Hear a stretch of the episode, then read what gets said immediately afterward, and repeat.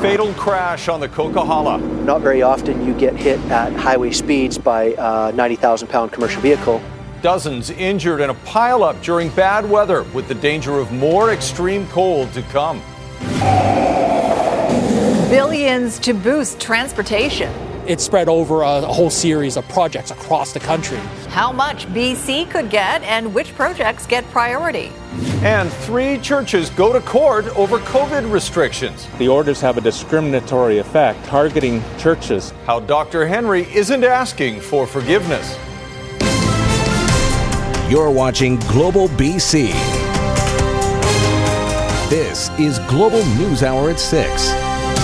Good evening and thanks for joining us. We begin in Hope tonight, where a chain reaction crash and a major pileup has left one person dead and many others injured. Bad weather almost certainly played a part, and our Rumina Daya is live with the details. Now, Rumina, conditions are challenging to say the least on that stretch of road. Yeah, at the best of times, Chris, they're challenging. Now, the, the winter storm that blew through the area this morning created carnage on the Coquihalla. The crash involving more than 20 vehicles. It happened at around 9:40 this morning, roughly five kilometers north of Hope on Highway 5. And Global News spoke to a truck driver who told us the haunting sounds of the crunching metal and plastic will stay with him forever. He said it was absolutely horrific. Now, police said that road conditions likely triggered this crash. The debris field is over a kilometer long, one person dead. 13 ground ambulances were dispatched along with three air ambulances. Five people were taken to hospital with critical and serious injuries. Another 35 people were actually treated on scene with non life threatening injuries. And we're being told that more than 20 people also were taken to a makeshift warming center set up at a school in Hope. There was one vehicle behind me that couldn't stop in time and just kind of weaved his way through. And uh, I just didn't want to take that chance. And thankfully, I came to a stop. And then there was actually a police cruiser that came down and hit the guardrail behind me, missed my truck, and was able to come to a stop. And then there were four other vehicles that came flying down doing about 70. Be safe. We are, uh, you know, in a province that gets these winter storms. Uh, you can leave Vancouver where it's plus three degrees and arrive in Kelowna where it's minus 30 or Kamloops where it's minus 30. Talking about 6,000 feet of elevation change. Driving conditions are treacherous at the best of times. So it's been more than eight hours now, Chris and Sophie, since this accident occurred, and the northbound lanes in the area are still closed. No ETA on when they're going to open. We will have the latest coming up on all of our global news shows. Back to you. Rumina Daya in Hope for us tonight. Thanks very much, Rumina. Now, this Arctic blast is bringing extremely frigid temperatures through the Fraser Valley, and the worst, we're told, is yet to come. Yeah, overnight and through tomorrow, the temperature is expected to drop as low as minus 25. Grace Ke joins us live with more. Grace, shelter volunteers and outreach workers are warning those sub zero conditions could be deadly for the region's homeless population. Yeah, we are just in Abbotsford off of Highway 1 with the wind picking up right now. It is already extremely cold out here right now. There have been a lot of people, certainly, that have been working hard trying to make sure that the homeless people do have a warm spot to sleep tonight. It's actually not too bad. Not too bad. When I got a blanket around me, you know, I'm warm and warm. 60 year old Robert Vicario is hunkering down in this makeshift shelter in Abbotsford, getting ready for freezing overnight temperatures. He was staying in a shelter but had an altercation with someone. Are you going to try and find a shelter tonight or no? I've given up on that because it's not going to happen, right? At Central Heights Church, beds went from 20 to 15 due to COVID safety protocols. The temporary shelter hasn't shut down since the pandemic hit. It's for adults 50 and over. The eldest is 85 years old. The shelter is open for 12 hours, so by morning, the 15 people staying here have to leave and head back into the cold. Abbotsford has no around the clock warming shelters. It's always space, space, space, space uh, is uh, hard to get. Uh, even though we have so many huge vacant buildings in our town, either be it temples, churches, or city buildings, uh, we still can't find ways to get partnerships rolling there. Pastor Jesse Wegenast coordinates Abbotsford's extreme weather response shelters. They've managed to keep about the same numbers as last year. One of the major struggles has been uh, drop ins and meal services that have closed down during the day. So, well capacity here in Abbotsford is very similar to what it was uh, last winter. During the day, people have nowhere to go in many cases. Some people drop me off blankets and stuff, so. For Robert, until he finds another shelter, he's been relying on the generosity of others. So, as you can imagine, the extreme weather response shelters are opened up all over the area. As you heard, Abbotsford uh, has about 30, and they're going to be having another 10 opening up tomorrow, and those are going to be uh, specifically for females. Back to you. All right, thanks for that. Grace Ke, reporting out in Abbotsford for us. Meteorologist Kristi Gordon joins us with more on this deep freeze. How cold is it going to get, Kristi? Well, we're talking about record breaking conditions possibly overnight tonight. Now, the coldest areas will be through the Howe Sound Fraser Valley, where we could see wind chills from minus 15 to minus 25. Metro Vancouver will likely see a range from about minus 8 to minus 14. In Vancouver Island, anywhere from minus 5 to minus 10. Again, that's with the wind chill. So, what does that mean? Well, the risk of frostbite really gets high as we get into that minus 25 area where we're at a moderate level. So certainly cause for concern. I know those of you in northeastern BC are probably wondering what all what all the fuss is about where you were at minus 45 with the wind chill and a very high risk of frostbite. But for our region, it's very rare for us to see that kind of uh, uh, cold. Now, snowfall in the forecast. We've got a major one on the way. I'll show you who could see it as early as Friday afternoon. All right, thanks for that, Kristi. Until then, here's a look at today's COVID numbers. We have 469 new cases, bringing BC's total to 71,856. There have been six more deaths, which means we've now lost 1,269 people to complications of the virus. 230 patients are in hospital, 66 of them in the ICU. 66,167 are considered recovered leaving us with just over 4,300 active cases and 6,820 people in isolation.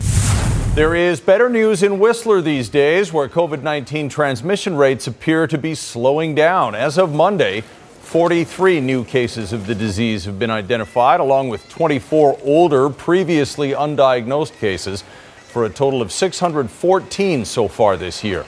The majority continue to be among young adults, with transmission occurring predominantly in household settings. Vancouver Coastal Health is repeating the advice to Whistler residents and to visitors to avoid social gatherings, stay home when sick, and make sure you maintain physical distance. Premier John Horgan is defending his government's decision to up the ante in its attempt to force three churches to stop holding in person services. The Premier says an application for an injunction against the churches is a response to their lawsuit, but lawyers for the churches say it goes too far. Sarah McDonald reports.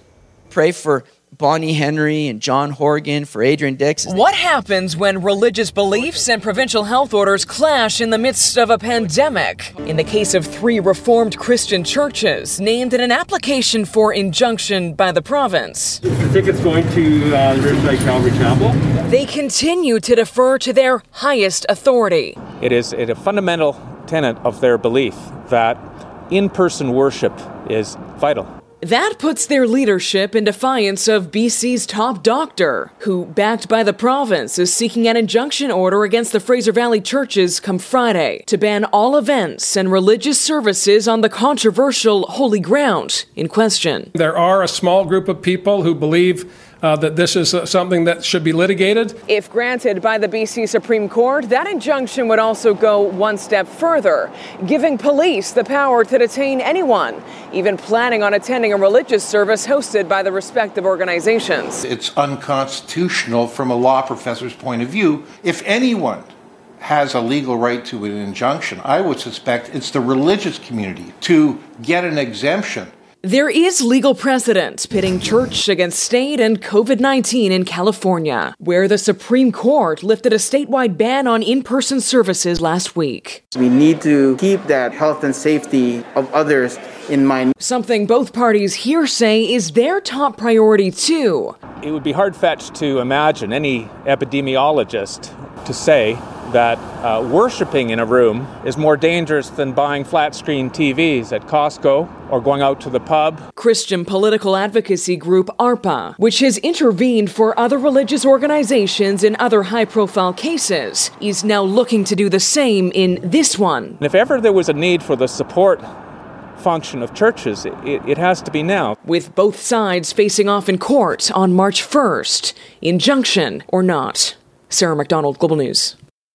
Families and lovers have been using Peace Arch Park on the Canada US border for meetings that bend the COVID guidelines. It's so popular. Canada has closed the north half, and now two BC MLAs want the American side shut down too. But as Richard Zussman reports, Premier John Horgan says that decision is out of his hands. It's home to weddings, family reunions, funerals. But now neighbors living by Surrey's Peace Arch Park on the U.S. border are worried about this an emerging tent city. We are concerned here, like most of us, I think, because uh, the people will be here and they're hugging people and they're in tents, not social distancing, often not wearing a mask, and then they come back into Canada through our community. On a chilly day, there are just a handful of tents, but weekends bring the crowds. Partners from the United States and Canada meeting.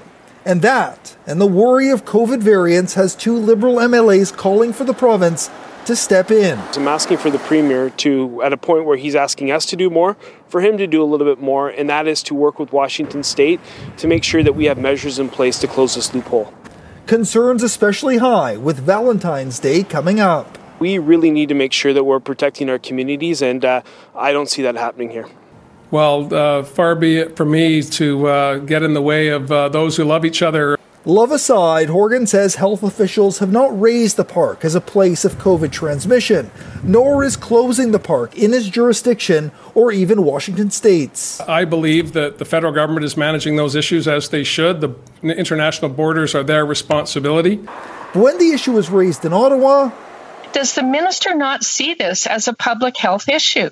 There were few answers. The measures that we put in place do require all, all people re- returning from the U.S. to enter into quarantine. The park is an international no man's land, officially United States, but open to Canadians without speaking to a border official, meaning visitors aren't required to quarantine or get a COVID 19 test. Sometimes there's parties of 50, even 100 people at a time, weddings, reunions. It's absolutely ridiculous. Leaving neighbors to feel they are in a no man's land of their own. Richard Zussman, Global News, Victoria. Former and retired TransLink employees may have been caught up in December's data breach. In an internal email, interim TransLink CEO Gigi Chen Kuo says the restricted network drive accessed by the hackers also contained personal information of some former employees, retired employees, and a limited number of their spouses. TransLink says they'll be reaching out to the individuals impacted by the privacy breach and offering them access to a credit monitoring service. A major investment for transit was announced today. The federal government is promising nearly $15 billion to cash strapped cities across Canada for public transit projects. Ted Chernecki has more on when the money will be doled out and how BC's municipalities could spend their slice of the pie. We need efficient and modern public transit systems that make our communities more connected. 14.9 billion sounds like a lot of money, but in classic public relations spin, there's that over a number of years thing. You have to remember it's spread over seven years, and in particular, um, it's, it's spread over a, a whole series of projects across the country. But hey, it's new money for capital projects like more battery powered buses, and for some, the idea of a permanent annual fund of $3 billion is nothing short of seismic. This is a big change for the federal government um, with uh, the announcement of a permanent fund. It's been something we've been fighting for for a long time. To put 3 billion nationally into perspective, Vancouver's new Broadway corridor extension of the Millennium Line is costing a half a billion dollars per kilometre. Still, it's hoped this new commitment from Ottawa might encourage private investors. The mayor all but hinting today that money is in the works for extending SkyTrain all the way to UBC. You can imagine a SkyTrain running from Langley to UBC. That's uh, that's what we're trying to do. And some of these monies, uh, we're just waiting for details, but could be used for the business case. So now cities can plan for the future knowing there's an annual fund starting in 2026.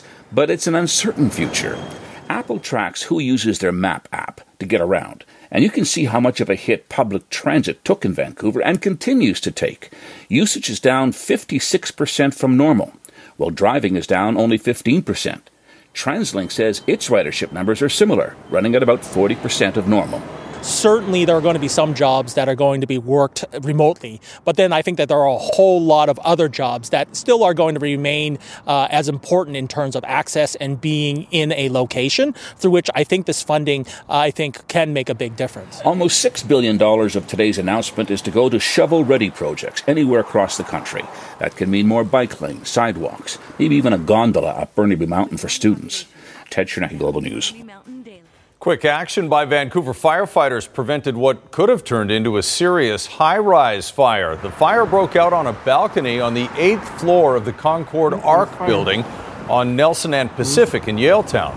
Firefighters say no one was home at the time and the fire didn't set off the smoke detectors inside the unit. But luckily, they had a crew in the area and were able to use a crane to extinguish the flames before they could spread. Another crew broke into the unit and made sure the fire was out. No one was injured, and there's no word yet on the possible cause. A former UBC student and activist for women's rights has just been released from a Saudi prison after being sentenced for actions that would never be considered criminal here. Why she's still not exactly free. Next on the News Hour. A lower mainland school takes advantage of the unusually cold weather to build their own outdoor curling rink. That's coming up.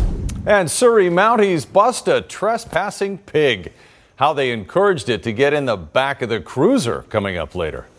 Right now, though, a women's rights activist and UBC grad has been released from Saudi prison. Lujain Al Hathloul's family confirming after 1,001 days, she is finally home. The news is a big relief for those advocating for her release, but as Kylie Stanton reports, the fight for her freedom is far from over.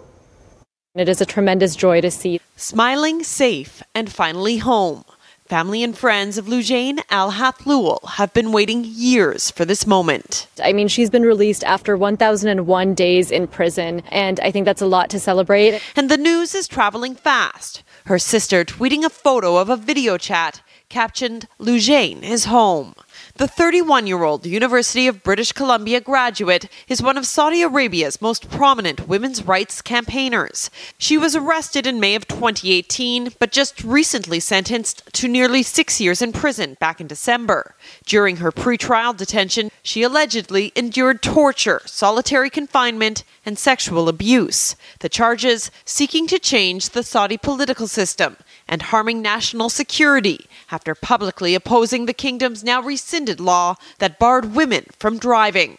Her early release was widely expected. Even U.S. President Joe Biden voiced his support. She was a powerful advocate for women's rights, and releasing her was the right thing to do. But this didn't come without a fight. Her friends and family and supporters, people that we never met in life, were believing that she deserved to be released. And still, that fight is far from over. According to Amnesty International, Al Hathloul remains under a five year travel ban and a three year probation period where she can't speak about her detention. There's still going to be a lot of monitoring on Lujain herself, monitoring her phone, her social media accounts.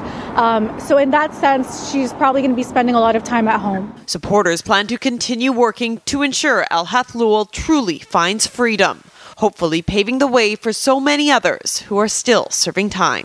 There are still other political prisoners in Saudi Arabia, around the world. We have to continue standing up and demanding justice and freedom for anyone who is fighting for a better world. Kylie Stanton, Global News. Still ahead, unexpected success for accidental entrepreneurs.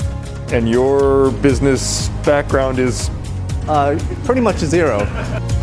How he put his music career on hold to help his father in a time of great need.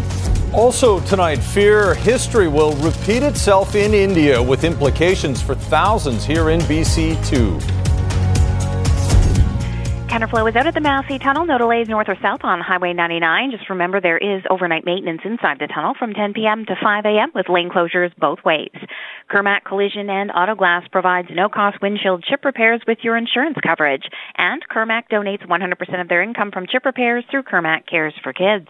I'm Trish Jewison in the Global Traffic Center. A brother and sister team are cooking up a pandemic reinvention of their family food business, serving up a new business model that they hope will be a recipe for success. At the same time, they may have found the right ingredients to revitalize Vancouver's Chinatown. Aaron McArthur has their story. In what might be the last place you would expect to hear an impromptu opera concert, you will find William Liu, a classically trained singer turned owner of Kam Wai Dim Sum. In the back of everybody's minds, I, everybody's always thought that I would take it over eventually. Kam Wai was founded in 1990 by William's father.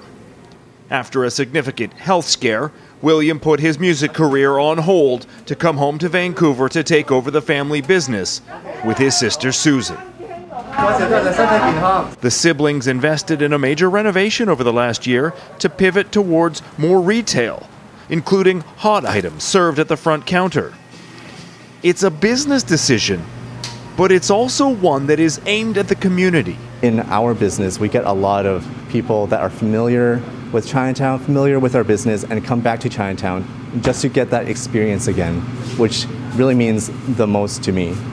The refurbished Kam Wai comes as the neighborhood is trying to reinvent itself too. Traditional Chinese stores are closing as an aging population moves out of the area. Helping the siblings navigate City Hall and take the pressure off during the transition was a team led by the Strathcona Business Improvement Association and the Youth Chinatown Coalition. But I can really sense that there's a younger generation uh, getting ready to uh, to be involved and, and participate and, and uh, yeah, give Chinatown uh, a future. William and Susan Liu are optimistic their investment will pay off in the short term for their business, but long term for Chinatown as a whole. Aaron McArthur, Global News. And now we are hungry. Yes, we are. Just ahead, high rolling VIPs getting special treatment. I don't remember him being asked the, the source of the cash. What the acting CEO says about the clientele his casinos targeted. And she's related to rock royalty, but that's not why Nora Hendrix is getting a street named after her in Vancouver. Join Global BC as we celebrate the hope your help can bring. With three days of stories and interviews, all leading up to this year's Variety Children's Charity Show of Hearts Telethon, Saturday, February 20th on Global BC. Traffic is steady at the Burrard Street Bridge tonight and seeing minimal delays both ways over at the Cambie Street Bridge. Don't forget the Granville Street Bridge has lane closures 24-7 in both directions, so that's usually the busiest route in and out of downtown Vancouver. Today's Lotto 649 jackpot is an estimated $15 million plus an additional guaranteed $1 million prize. I'm Trish Jewison in the Global Traffic Center. The acting CEO of Great Canadian Gaming has been testifying over the past couple of days at the Cullen Commission into money laundering at BC casinos. Terrence Doyle says despite building the luxury River Rock Hotel and opening high limit tables, the company's focus was never on attracting international high rollers, but instead on making local VIPs happy. From high limit VIP rooms to an award winning luxury hotel. The man in charge of Great Canadian Gaming's overall operations said the River Rock Casino Resort was developed for a local clientele.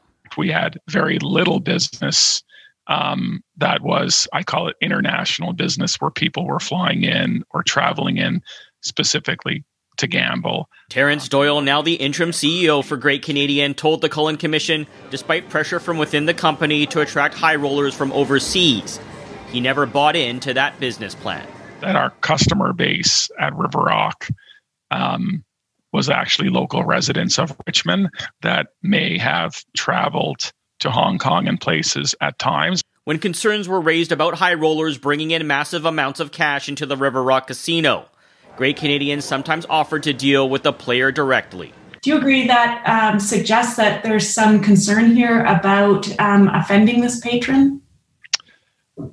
Absolutely. When a top level VIP was interviewed about using large amounts of cash, senior executives from BC Lottery Corporation and Great Canadian took on the task. Doyle even asking then CEO Rod Baker to attend. We wanted to um, make sure that the customer um, known he was being respected. That conversation was focused on the high roller's personal safety. When Commission Counsel asked if anyone brought up where he got the cash, I don't remember him being asked the, the source of the cash. That respected high roller was later involved in two incidents involving casino staff, including an alleged sexual assault. It's a very, um, you know, unfortunate incident where a VIP player um, playing at a table um, uh, assaulted, inappropriately touched a, a gaming worker. Doyle told the commission he learned about the incident the next day. The VIP player was eventually barred for six months. This does not support the core values of the company. And, you know, our main objective here is to support our employees and to make sure we don't have this type of customer in our facility, no matter what level they're playing at. While Great Canadian's attempt to have the player barred provincially was denied, its other request was granted. But Great Canadian asked that it be shortened to three months, right? That is correct. In 2018, it was mandated that all high rollers buying in for $10,000 or more declare the source of their cash. Doyle called the anti money laundering measure smart and thoughtful. There's a very clear and easy way to source it back to the origin as far as, you know, a Canadian bank and the rest. When asked if Doyle has implemented the same rule for great Canadian casinos across Canada, including new projects in Ontario, the short answer is no. John Hua, Global News. Many BC residents are feeling familiar fears amid increasing tensions around the farmers' protests in India. That's because Sikhs, who make up only about 2% of that country's population, have been heavily characterized as the faces of the movement and as anti national extremists. Neetu Garcha shows us how that has people in BC concerned about a potentially deadly crackdown in India. We all know the term history repeats itself, but what Sukhdeep Singh didn't expect is to watch back on his 2016 documentary about the Sikh massacre in Delhi, India, fearing a repeat. Things are actually moving into in the same direction um, that was done back in 1984. He was in grade 9, a student with dreams watching his world crumble around him. I would say that was the worst time of my life. He says he was lucky not to have lost any immediate family members, but is a victim of living through trauma and constant fear. Feelings that are coming back today as tens of thousands of farmers fight not only new laws, but for their right to peacefully demonstrate. Same things happening now. When you are asking for your constitutional right and you are being projected as anti national. Pro government supporters painting farmers as Sikh separatists, even terrorists in recent days, is sparking the kind of polarization that led to this. In June of 1984, after violence and failed negotiations, the Indian Army attacked Sikhism's holiest shrine, the Golden Temple. Codenamed Operation Blue Star, the government's aim was to flush out separatists. The Sikh community around the world reacted strongly. Four months later, in retaliation, two of Prime Minister Indira Gandhi's Sikh bodyguards assassinated her. What followed in November of 1984 was the mass slaughtering of Sikhs in Delhi. That's why the people start looking at how to escape the situation. That's why there's the biggest migration. I think India hasn't matured really well after colonization around understanding each other's positions, uh, and government has a role to play. Prime Minister Narendra Modi's actions even have the Khalsa Diwan Society in Vancouver, which went against protesters and hosted him in 2015, rethinking that move. What's happening today, if we had known it, probably would be a little bit better, uh, different uh, decision. In honor of the 1984 victims, Sikh Canadians hold one of the country's largest blood drives every year. Love, compassion, care, equality. That's the only way to go. Sukhdeep, a volunteer since its inception, believes this is the best way to prevent the past from predicting the future. Neetu Garcha, Global News. Well, the pandemic isn't going to stand in the way of an annual community initiative delivering care packages to women's shelters on Valentine's Day. Organized by a number of faith groups from across Canada, volunteers have been busy assembling hundreds of packages, which include donations like toothbrushes, shampoo, hygiene products, and other comfort items. Local school children have prepared a Valentine's message to be included in the packages. These are now being dropped off to women at nearly 30 shelters in BC. This year, even with COVID 19, the community has resolved to proceed with the event while maintaining physical distancing and other community health precautions being able to be a part of something where, um, especially in today's world, where unfortunately there's so much about the differences, and instead of focusing on the differences, being able to gather with other faith groups to um, see what we have in common. What what can we do together? What is the the religions? Instead of seeing everything that's different about us, see what's in common about us. The, that we all want to strive to be kind to our neighbors, to do good to others, to take care of others that are in need. Great message. And straight ahead, the black pioneers who helped shape British Columbia. I don't think people are aware of the um, struggles that the pioneers went through. Their names and incredible accomplishments hiding in plain sight and a new exhibit to honor them. And the hog that headed for the hills, and how Surrey RCMP finally got it back in the barn. One of the key figures in Vancouver's black history will have a street named in her honor. Vancouver City Council voting unanimously to name one of the new streets around the St. Paul's Hospital redevelopment, Nora Hendrix Way. Hendrix was a key figure in the Hogan's Alley community and, yes, the grandmother of guitarist Jimi Hendrix. She co founded the Fountain Chapel, the city's first black church and worked as a cook at Vi's Chicken and Steakhouse, hosting such luminaries as Louis Armstrong and Ella Fitzgerald. Nora Hendrix passed away in 1984 at the age of 100. Well, while many of us know of notable contemporary black British Columbians like Joe Fortes, there are many others of African descent whose contributions to BC's early beginnings have largely gone unrecognized. Community reporter Michael Newman has the story of a new digital exhibit that brings those important stories to life.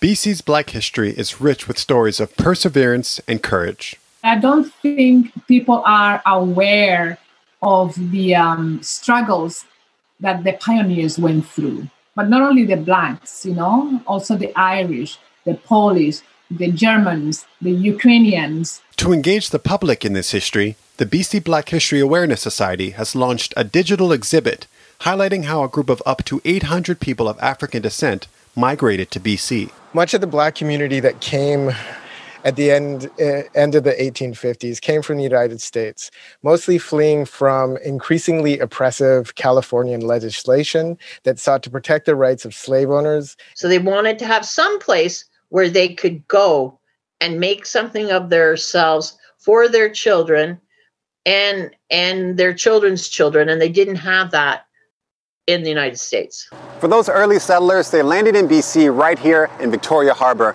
with a warm, hospitable welcome from Governor James Douglas, whose mother was of African descent. And with hopes of a better life, some settled right here in Victoria, while others went to Salt Spring Island or as far north as Barkerville. They settled on dispossessed indigenous land, and despite the racial prejudices they also encountered here, they went on to do great things. Many like John Craven Jones left their mark. Jones was Salt Spring Island's first teacher where he taught Latin, philosophy, and even human rights to kids of all different backgrounds, teaching for many years without pay. Several of the other names of these pioneers can be found right underneath our feet in Bastion Square and on Government Street in Victoria. Names like Mifflin Wistar Gibbs, who in November of 1866 was elected to the Victoria City Council and was a delegate at the Yale Conference that framed the terms of BC's entry into Confederation. His contributions are marked on a plaque that can be seen today in Victoria's James Bay. These pioneers left their mark on the BC we know today, and the BC Black History Awareness Society is working to ensure that their stories are not forgotten. To learn more, go to bcblackhistory.ca. Michael Newman, Global News. Oh, great exhibit. Sure is. Uh, all right, let's check in with Kristi and uh, a little bit more on this weather and the cold spell we seem to be in the middle of right now. Yeah, so the big story over the next 24 hours really will be the cold, as we talked about earlier. But we certainly had a bit of excitement today with some snowfall. Hardest hit regions were across Vancouver Island and Nanaimo area in particular, and then Powell River as well. But we're really only talking about a couple of centimeters. In Metro Vancouver, it tried really hard, but really this was about all we saw. Uh, so some people probably having a good laugh at that. This is the forecast for the evening and overnight period. Minimal amounts, again, probably people having a good laugh at that. So we're talking about zero to two centimeters, just flurries for these areas, and up towards Campbell River, you may see a pocket of about four centimeters. That's about it. It's really the cold down to uh, minus 25 through the Fraser Valley tonight, minus 15 in, potentially in eastern Metro Vancouver. Friday's when we're going to see that big wave of snowfall. It pushes out by late Saturday, but overnight Friday into Saturday morning, that's when we're going to see the majority of the accumulation. Friday afternoon will be a good time to get out with the sleds, and then we've got more snow on the way for Sunday morning, although it will likely change over to rain by the afternoon hours. In the meantime, uh, cold but sunny tomorrow. So wind chills, we're talking about, oh, sorry, uh, temperature high values are a good 10 to 12 degrees uh, below seasonal for this time of year. That's why we'll potentially see record breaking conditions overnight tonight. Minimal uh, flurries expected. It's mostly cold and clear right through till the end of the day on Friday when that major snowstorm is set to push in. And I'll leave you with tonight's Centra Windows weather window, which is a great shot from the Pressy Lake area where it was minus 35 today. Lauren Smith just sending us that one.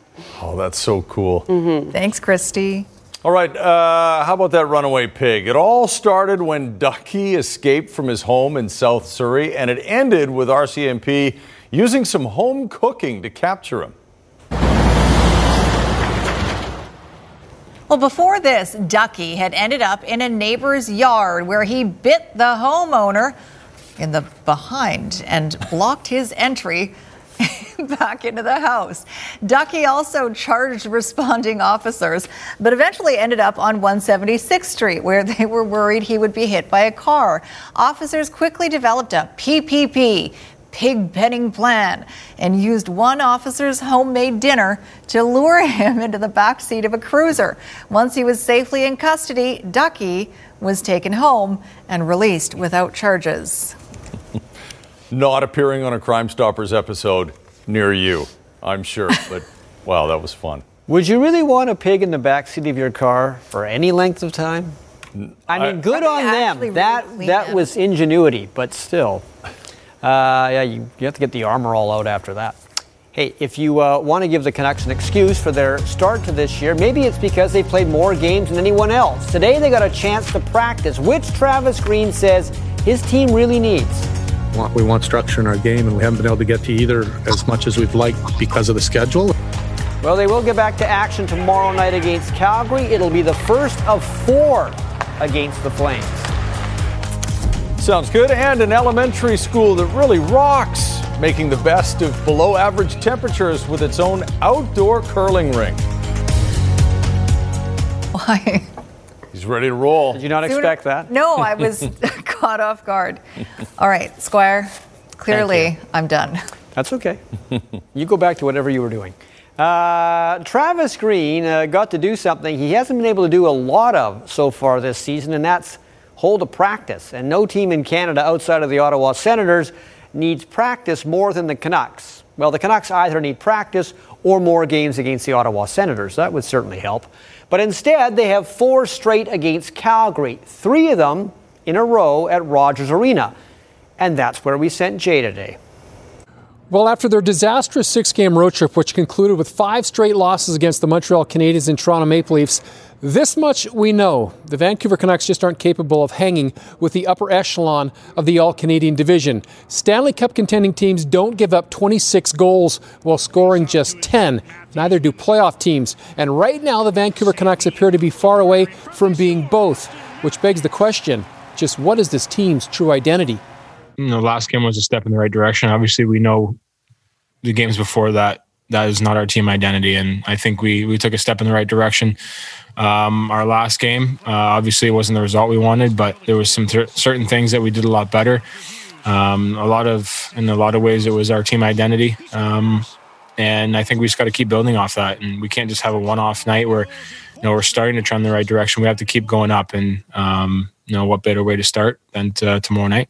So the Canucks are now past the quarter pole of the season. They're 16 games played as the most of any National Hockey League team. And where things get interesting or perhaps more concerning are all these losses that has them languishing second to last overall in the division. The teams that they're going to likely have to beat out for a playoff spot, Edmonton, Winnipeg, and Calgary, have all jumped past the Vancouver Canucks, which makes this upcoming three game homestand against the Calgary Flames stand out. Calgary has four games in hand on Vancouver. And we don't have to tell you who needs to win most of those hockey games. Are, are the guys feeling full of confidence? Probably not. Uh, but the best way to get confidence back is go play your ass off and play hard. Uh, they're on the side of defense. I think we've been trying to tighten things up defensively. Uh, it's an old saying, but good defense creates good offense. Um, and that's at the end of the day when you play a 200 foot game. Uh, good things happen. And to win in this game, you have to have that anyway. So, one final thing about this struggling hockey club and its coach Travis Green. Despite the world of concern surrounding his club, yesterday Green made a point of reaching out to my fellow sports media colleagues who lost their radio jobs when the plug was pulled on TSN 1040. Now, it may seem like a small thing, but I can tell you it meant a great deal to those who made TSN 1040 the number one sports radio station here in Vancouver. Reporting inside the cold Rogers Arena, minus the snow, Jay Janower, Global Sports. Jay's always complaining about the cold in Rogers Arena. I should get him a shawl. Uh, okay, Leafs and Habs, the two best in Canada right now, and that's Josh Anderson scoring on the first shot on goal, giving Montreal a 1 0 lead. Second period, though, an unlikely goal scored. Travis McDermott, who doesn't usually get many, but he gets this one. And the Leafs have had a two and a third like they did against the Canucks the other night, and they're up 3 1. Well, it's more than likely the Vancouver Whitecaps will have to start their Major League Soccer season in a temporary American home. That's no surprise given the border restrictions, but it might not be Portland, Oregon as it was at the end of last year. The favorite spot right now for the Whitecaps is Salt Lake City. The advantage there is the Whitecaps would have their own training facility. The MLS wants to start its season on April 17th. The Whitecaps eventually do want to play games at BC Place this season, but of course, we all know that depends on the pandemic situation. Kyle Lowry and the Raptors against the Washington Wizards. They used to say nobody beats the Wiz. Well, the Raptors always beat the Wiz. Norman Powell here with a bucket. It was an easy first half for Toronto. They were up 74 61. Aaron Bayne, the dunk from Kyle Lowry. And here's Pascal Siakam getting in the paint, then dishing off. And Powell drops a tray. There was a 19 successful three pointers from the Raptors. They've beaten Washington eight times in a row. There you go. All right. Thanks, Squire. Still to come, School of Rock. Why competition is heating up at St. Helens Elementary new curling rink.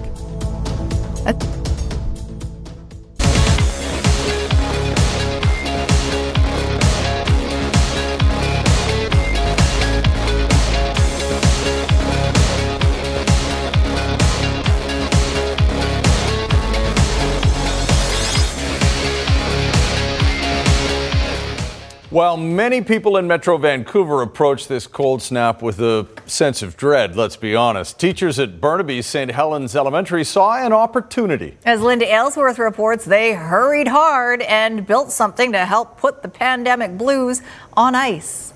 So we're not allowed to walk on the ice right now. One of the challenges that the COVID 19 pandemic creates for school staff is finding ways to make life normal for students when it clearly is not. We had to apply creativity and every week, actually every day, we had to make some changes. You put the handle on it and just give it a good push. The latest change a curling rink.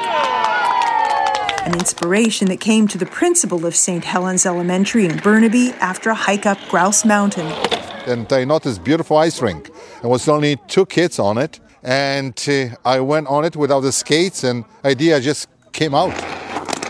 Earlier this winter, they had hoped to create a full skating rink. The temperatures weren't working for us, but now that they were and they were coming up pretty quick, we thought this would be a, a quick solution. They already had the basic structure and supplies a long jump runway, not much use in the winter, and an enormous tarp purchased for that now defunct skating rink to line it with. We had an indoor curling set that we've been able to adapt to put outside here, so the kids are able to enjoy that right now. Since Bonnie Henry has encouraged us to stay outside more often, I think our school really put that into perspective and made something creative and fun for us to do. I think it was really fun, and I'm kind of glad I hit the bullseye. It was like really cool. Cool indeed, but not quite freezing. Not at this very moment. And it's pretty slippery right now because it's melting a little bit. But it's a problem that cold Arctic blast should make short work of. I think the kids are loving it right now, and I think uh, they're going to love it for the next few days. Linda Aylesworth, Global News. There's shorts, yeah, the phys oh. ed class. Tough kids, are tough. They always wear shorts when it's cold. Oh, I'm amazed get when I see teenagers walk by and they're barely Yes. wearing anything. Even now, probably, Christian. It Yes. is cold out there. That's right. So we are expecting wind chills in Metro Vancouver, likely down to about minus 14, minus 15 through the Fraser Valley, minus 25. So very cold tonight. Bundle up. And maybe a few flurries, but really it's Friday that we're watching for snow. All right, thanks very much, Kristi. Stay safe, stay warm out there, everyone. We'll see you back here tomorrow.